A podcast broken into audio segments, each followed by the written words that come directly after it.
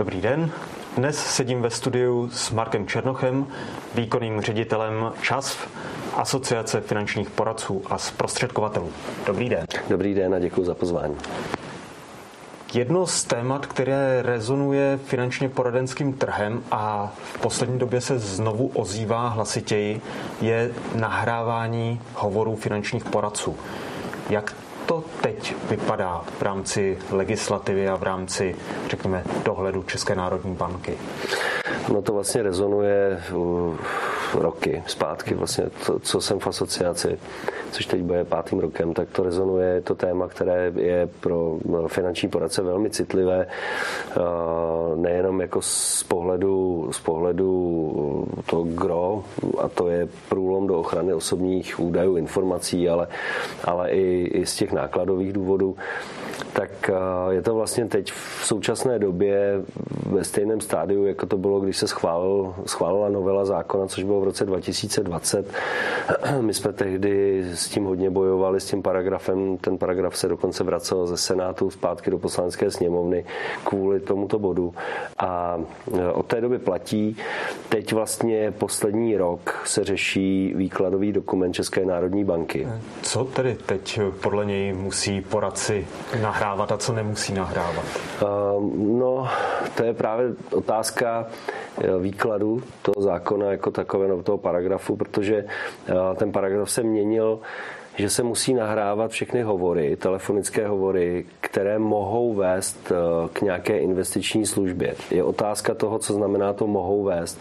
Mohou vést může být i sjednání schůzky poradce s klientem.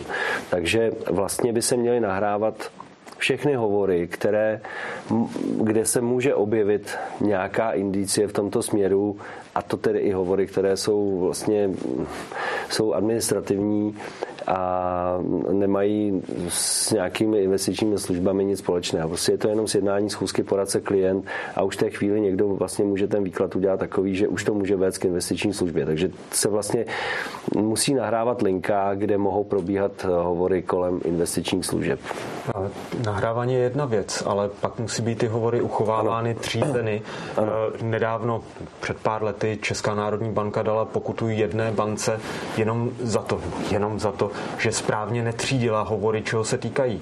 Jak si s tímto poradí finančně poradenské společnosti? No, musí se s tím poradit tak, že se skladují ty hovory, protože ta povinnost je, je v řádech let skladování, plus tam vlastně nabíhají ještě vždycky ten další rok a další rok a další rok, takže data rostou a eh, je to velmi nákladné. Musí se to, musí se to archivovat, musí, se to, musí to být schopna ta společnost předložit v případě kontroly České národní banky, tak když řekne, chceme hovory eh, z data A do data B, tak eh, je musí ta společnost předložit a pak vlastně Česká národní banka vyhodnocuje, jestli tam k něčemu došlo nebo nedošlo.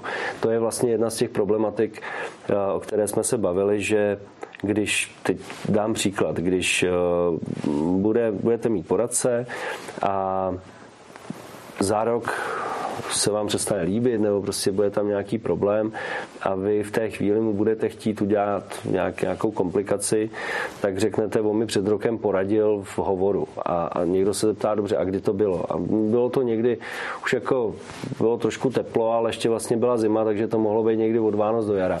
A v té chvíli vlastně vy musíte předložit jako společnost všechny ty hovory v té době, kterou ten, ten člověk nějakým způsobem označí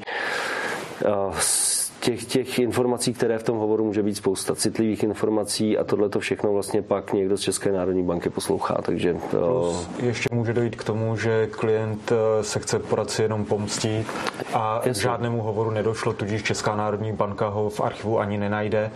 No je, to, je, no, no je to tak. No. tak v té chvíli, pokud eh, to nelze doložit, tak mm, si myslím, že právo a spravedlnost by měla být na straně toho poradce, ačkoliv víme, jak to jako v reálu občas bývá, ale uh, už jenom prostě to doložení těch hovorů, to, že vy vlastně musíte skladovat, archivovat všechno, být vlastně kdykoliv po letech připraven to někomu předkládat, tak si myslím, že je prostě nesmysl, který vede akorát k zahlcování, vede k, vede k rizikům a vede, vede samozřejmě k nákladům, které s tím jsou spojeny. Co s tím teď aktuálně jako asociace děláte? Snažíte se zrušit ten zákon nebo změnit, zmírnit?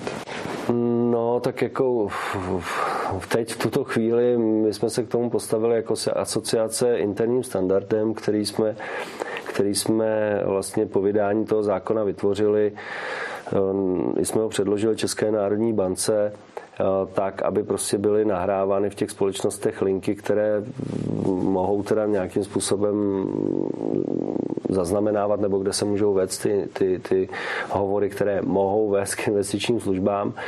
A mm, co se týče toho zákona jako takového, tak určitě bychom byli rádi, kdyby se legislativně nějakým způsobem ten zákon změnil, protože prostě statisticky, a to vydává Česká národní banka, tak je na na poradce v rámci investičních služeb ročně zhruba 47 abych teď nelhal, 50 podnětů na stížnosti, kdy ani jako ještě nemáte doloženo, že ta stížnost je oprávněná. A v té chvíli prostě dělat takovýto krok, kdy se prolamujete do osobních údajů, do, do, do ochrany osobních údajů, nákladově se pohybujeme u středních velkých společností v řádech milionů až desítek milionů, tak mi to prostě přijde nesmyslně absurdní, protože není to jako potřeba. Myslím si, že problémy jsou někde jinde a, a ne v tom našem regulovaném segmentu.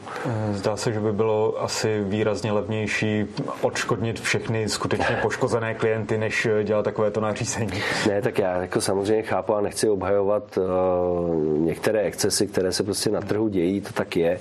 Nemá smysl si říkat, že že jsou prostě všichni svatý, nejlepší. To je, to ale v každém oblasti biznesu prostě najdete někoho, kdo vám to jméno kazí, ale prostě už z té statistiky je vidět, že, že těch lidí, kteří ty excesy dělají, tak není moc. To už jste se v podstatě dotkl druhého tématu, které s vámi chci probrat a které eh, hodně rezonovalo eh, na jarním Finfestu, mm-hmm. kdy se začala rozvíjet diskuze ohledně možného registru finančních zprostředkovatelů, kteří, řekněme, prodávají produkty mimo svoji společnost, prodávají rizikové produkty nebo dokonce podvodné produkty svým klientům. Jak vnímáte možnost vzniku takovéhoto blacklistu? Tak ono se o něm mluví už delší dobu. A dokonce i jako, že se mluvilo o tom, že budou vznikat nějaké jako oficiální, v úvozovkách oficiální databáze. Nevím, jestli to funguje, nebo, nebo možná prostě to někdo dělá nějakou takovou jako interní mm, službu. Teď budu mluvit sám za sebe. Já si myslím, že, že takovýto list, nechci říkat blacklist, ale, ale list, kde, kde máte možnost eh, třeba narazit na někoho, kdo u vás chce pracovat a vy v té chvíli vlastně nevíte, koho přijímáte, protože samozřejmě ten člověk se ohodnotí jako, že je nejlepší na světě a pak vám může to jméno kazit jako společnosti, tak si myslím, že by to jako bylo dobré, že by to určitý přínos mělo. Na druhou... Jsou lidé, kteří procházejí z jedné společnosti, když je vyhodí, jdou do jiné, pak Přesně eh, tak. přechází do další. Přesně tak, ale, ale jako je potřeba k tomu říct to B, že to může být zneužitelné. Eh, a zase jako na druhou stranu pak pro toho člověka, že se třeba na takovýhle blacklist dostane, tak a ne úplně svojí chybou, tak to může pro něj znamenat, že, že třeba bude chtít pracovat pro nějakou firmu, ta ho nevezme a, a přitom tam nějaké excesy třeba s těmi klienty neprobíhaly. Stát se to prostě může, ale z pohledu odpověď na otázku, a to, to mluvím za sebe, můj osobní názor je, že nějaký takový list nebo takováto databáze asi by měla, měla smysl. Co se týká poradců, tak ukázala například kauza Growing Way, že i finanční poradci se zapojili do distribuce tohoto podvodného produktu. Někteří asi i e, v dobré víře. Nicméně pořád je to, nebo byl to produkt mimo jejich společnost a nemají oprávnění ho prodávat. Jak by, jak s takovými to lidmi naložit? Protože e, společnost se o nich dozví z pravidla až když je pozdě. Tak co dělat?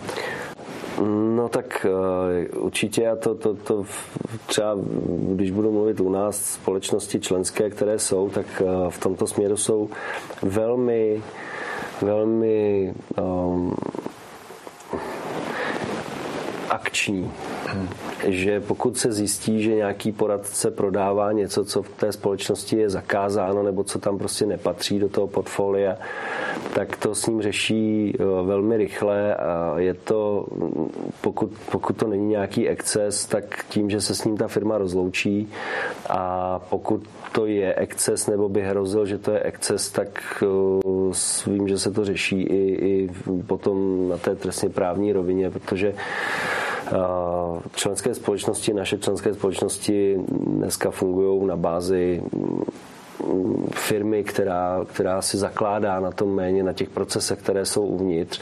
A v tomto směru, bohužel a v téhle branži, v, ten, tom, v tom našem segmentu, fakt stačí málo na to, aby si člověk zkazil jméno. Takže je tam snaha o to tomu bránit a v případě, že se přijde na někoho, kdo, kdo něco podobného dělá, nějakou takovouhle nekalou, nekalou praxi nebo nekalý, nekalý biznis, tak eh, je s ním, ten, ten proces s ním je většinou velmi rychlý.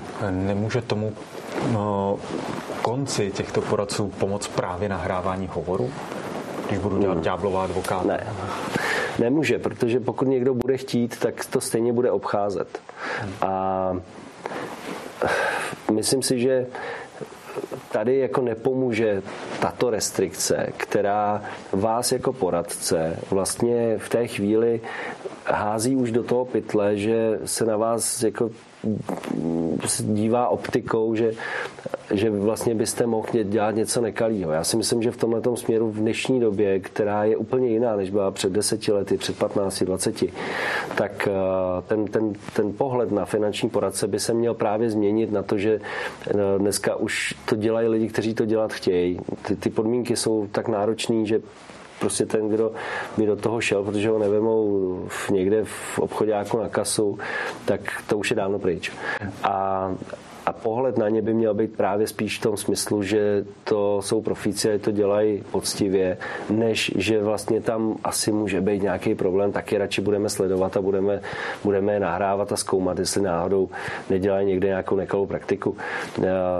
Když ten člověk bude chtít, stejně tak jako ve všem ostatním, když bude chtít, tak si vždycky najde cestu na to, aby nějakým způsobem podváděl nebo aby, aby se nechoval tak, jak se chovat má, ale to je otázka, jasně, dohledový orgán vám v té chvíli řekne, že vlastně pro ně je to jako jednodušší ale kde to žijem? Jo, to je, proč, proč si má dohledový orgán eh, zjednodušovat práci, a, a vlastně to, na to doplatí potom ty poradce a ty společnosti, protože ty náklady, a to není jako z mojí hlavy, to je, to je, to je RIA, která eh, vydávala tenhle ten tu predikci nákladů, která mluví u velké společnosti o deseti a více milionech. Nemluví o tom, že my jsme teď si dělali takovou jako interní analýzu a ty čísla jsou prostě reální. Prostě ta, ta, ta povinnost tam je, takže dodržujeme to a, a ty náklady rostou. Vždycky, když se setkám s případem nějakého takového poradce, tak si říkám, co vlastně dělá Česká národní banka, protože ten poradce uh, má licenci, z pravidla má, i když znám poradce, kteří zprostředkovávají investice i bez licence formou typařství, ale z pravidla mají licenci a můžou jako vázaní zástupci zastupovat pouze svého samostatného zprostředkovatele. Tím, že distribuují i jiné produkty, tak to odporuje jejich licenci. E, zažil jste už nějaký případ, kdyby Česká národní banka odejmula licenci právě pro porušení těchto podmínek? Já jsem to nezažil, nebo nespomínám si, že by za mě něco takového bylo, nebo k něčemu takovému došlo. Možné to je, jo, tím samozřejmě, protože uh, nemám jako úplně informaci, co je na tom zbytku trhu. Pro nás vlastně je gro jsou členské společnosti, tam tak si... Tam ty, mají, si ne... ty mají naprostou většinu na trhu. Přesně, no mají, ale ne, opravdu si ne, jako nevybavuju si, že by k něčemu takovému došlo, ale já si myslím, že ten problém podala, je... Podala některá, aspoň vaše členská společnost, uh, už podnět na odebrání licence některému vázanému zástupci, který porušil tato pravidla? Ne, ale co vím, tak se... To, to ne, takhle nevím, jestli, jestli k tomuhle tomu došlo, ale co vím, tak se řešili, nebo řešilo se a to byla problematika konce minulého roku, kdy se tady na trhu objevila společnost která mm, je jako v rámci tokenu a tokenizace krypta. A ti lidově řečeno nabourávali nebo snažili se, snažili se přetáhnout k prodeji některé poradce.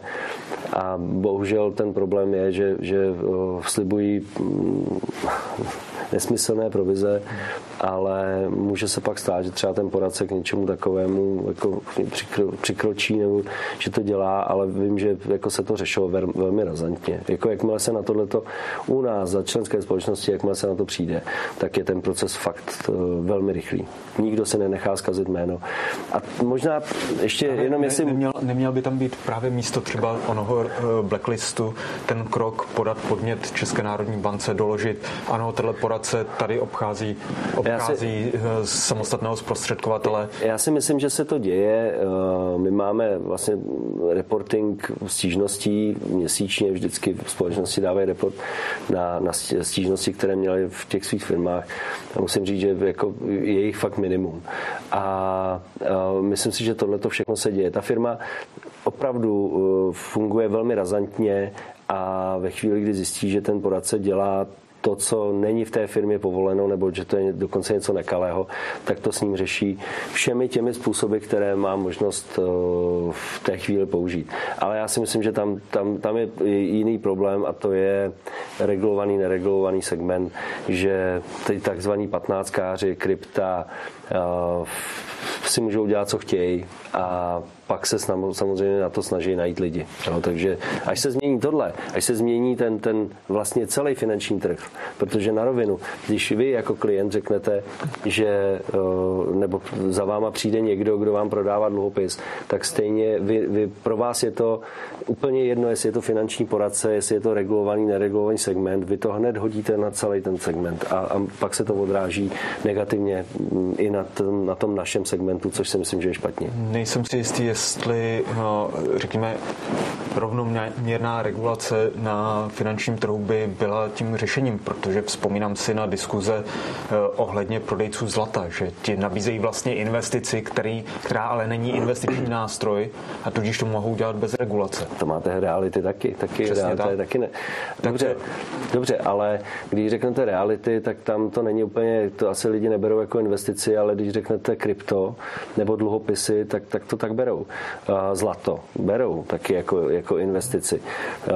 Možná v tomhle směru trošku do toho vnese teď, teď eh, účet dlouhodobých investic, který teď se to jmenuje zase jinak, ale eh, až, až proběhne novela koncepce rozvoje kapitálového trhu, tam jsou zpřísnění jak v rámci dluhopisu, tak eh, je tam právě tenhle ten nástroj, který vám vlastně dává možnost si zpravovat ty věci jak dynamicky, tak, tak mm, když je někdo trošku konzervativnější a možná to jako vyhodí ze sedla právě prodejce těchto těch nestandardních investičních produktů, které prostě klient to, to, to bere šmahem. Všechno je investice, tam třeba tu nemovitost fakt si myslím, že nebere jako investici, ale, ale to zlato a, a, a krypta, dluhopisy už tak bere, takže já si myslím, že tam by ta regulace tomu pomohla. A blíží se. Eh, teď jsme se bavili především o těch nepoctivých poradcích, eh, lidech, kteří nedělají svoji práci pečlivě, ale je tady mnohem víc těch, kteří mm. svou práci berou naprosto vážně a dělají vše nejlepší pro klienta. Eh, řadě z nich teď propadly příjmy s ohledem na zdražení hypoték a snížení dostupnosti bydlení. Vidíte už ve svých statistikách, že by tuto část produkce nahradili například jiným typem produktu? To je zajímavá otázka, eh, na kterou teď bohužel vám neodpovím, protože v řádech dnů už bych odpověděl, ale my děláme eh, takovou agregovanou zprávu čtvrtletní o číslech eh, v těch segmentech, které se sledují, což jsou investice, pojištění, životní, neživotní, hypotéky, úvěry. A ten propad v prvním čtvrtletí u hypoték byl vidět. A nebyl vidět eh, nárůst v jiné oblasti? To ještě ne. Já si myslím, že eh, spousta poradců na rovinu. Ten hypoteční biznis nebo hm, hypotéky v těch minulých letech, a to i covidových letech, tak šel nahoru. prostě bylo to, všichni říkali, ceny budou pryč, budou to padat, nebudou se prodávat nemovitosti. Nestalo se. Ty nemovitosti dále prostě byly velkým zájmem a já se nedivím, já si myslím, že prostě mít svoji nemovitost je takový základ jako toho, co chci mít. A začalo se to vlastně, ta, ta problematika začala, když se začaly zvyšovat eh, úrokové sazby České národní banky, tam už to bylo vidět v tom minulém roce, ale ještě pořád to nemělo takové dopady a ty dopady začaly až vlastně v tom prvním čtvrtletí, ale myslím si, že spousta těch poradců ještě v té chvíli furt jakoby dojížděla ty eh, lidi, kteří ještě si tu hypotéku chtěli vzít, že se to tam ještě bavil, jako bavil jsem se s jedním hypotečním specialistou, který říkal, že nové obchody už nemá a v prvním čtvrtletí dojížděl eh, ano, rozjednané ano, obchody ano, se stávajícími ano, klienty. Ano. Teď a... je to horší. Eh, já si myslím, že, a to bohužel vám teď neřeknu, protože ještě ta čísla nemáme, ale budeme je mít teď v řádech, říkám dnů. Tak, Co odhadujete tedy? Nahradí část, pora- myslím, alespoň část poradců, alespoň část produkce? Myslím si, že no určitě, určitě, tak to je šok, který přijde, si prostě uvědomíte, že ta část, která běžela krásně, tak už neběží a pokud to chcete dělat, tak se musíte přeorientovat někam jinam. U těch pojistek to asi jako o moc víc ne, ne, nejde, ale uh, jde to třeba u těch investic, jde to, jde to u jiných produktů. Já si myslím, že ano, že, že ty poradci dneska profíci uh, to prostě berou jako, jako hospodářství tržní, který takhle má ty výkyvy nahoru dolů a musíte se tomu přizpůsobit. Takže... U investic tam je otázka, ale jestli lidé budou mít peníze peníze na investice při eh, růstu inflace, růstu cen energií. To je pravda. To eh. máte pravdu. Ale to je, to, to, to ukáže čas. No. Jako samozřejmě ta situace, tak jak dva roky to bylo špatný s covidem, tak eh, covid skončil 24. února začala válka na Ukrajině a eh, energetické problémy, nechci říkat jako úplně krize, protože myslím si, že když je krize, tak už je to všechno dole, ale... Krize ale, má nastat až na podzim, no, až eh, ale úplně tak, přestane týc. Věř, věřme tomu, že ne, že nenastane. Nicméně ta, ten, ten, prostě ta problematika tam je, já sám už jsem dostal teď zálohy na plyn a, a jako šílený. Ale uh, bohužel asi v té chvíli jako hodně lidí ty peníze, které třeba mělo nastřádáno, tak začne využívat právě na to sanování těch vysokých cen s tím zvírou, že to prostě za třeba za rok bude nebo za, za, za dva roky, že se to zlepší. Ale je pravda, že jako s těmi investicemi to asi problematický bude. No. Uvidíme, kolik je peněz mezi lidma, hmm. jak budou vnímat tu situaci s tím, že že ty peníze, když si je nechají pod tím polštářem v úvozovkách, tak jim nevydělají nic, kdežto když je budou investovat, tak třeba aspoň částečně nějak na tom můžou vydělávat peníze, ale to záleží prostě na celkové situaci. Zatím si myslím, že mm, teď ještě to tak jako špatný není. No to není úplně pesimistický závěr, nicméně chtěl bych zakončit rozhovor o něco optimističtěji. Eh, jako šéf asociace působíte už několik let. Eh, co, co vidíte jako největší pozitivní posun za dobu vašeho působení? Myslím si, že to je eh, profesionalizace, odbornost finančních poradců měřítkem těch našich členských společností. Já osobně prostě je obdivuju, protože vážně dneska to jsou procesy, které jsou ve všech takových těch super firmách. Stavíme se k tomu všemu zodpovědně. Vys COVID, naše firmy byly první, který okamžitě volali a říkali, nastavujeme pravidla, aby jsme ochránili zdraví klientů na těch třeba svých pobočkách a na tom. Tohle to si myslím, že je obrovský posun. Určitě posun v odborné, odborných znalostech, v vůbec přístupu poradců, kteří dnes fungují na bázi vztahu s těmi klienty. A když máte s někým vztah, tak, tak to prostě nemůže fungovat tak, že mu nasekáte nějaký ty a nazdar a, a za, po mně potopa, ale musíte se prostě o toho klienta starat a když mu dáváte dobré služby, tak, tak eh, s ním jste dlouho a to ty poradci dneska jsou, takže tohle to si myslím, že je, je velký klad a i, co mám radost, tak vnímání klientů vůči poradcům, vys poslední průzkum veřejného mínění, který jsme si nechávali dělat, tak vyšel velmi dobře procenta lidí, kteří si jako vážejí toho, že, že dneska mají třeba finančního poradce nebo, nebo někoho, kdo jim s tím dokáže poradit, tak, tak rostou. Takže to je, to je za mě radost a jinak skvělá práce, baví mě to, jsem šťastný. Tak to je krásná tečka na konec rozhovoru. Děkuji za Já moc děkuji. Já moc děkuji.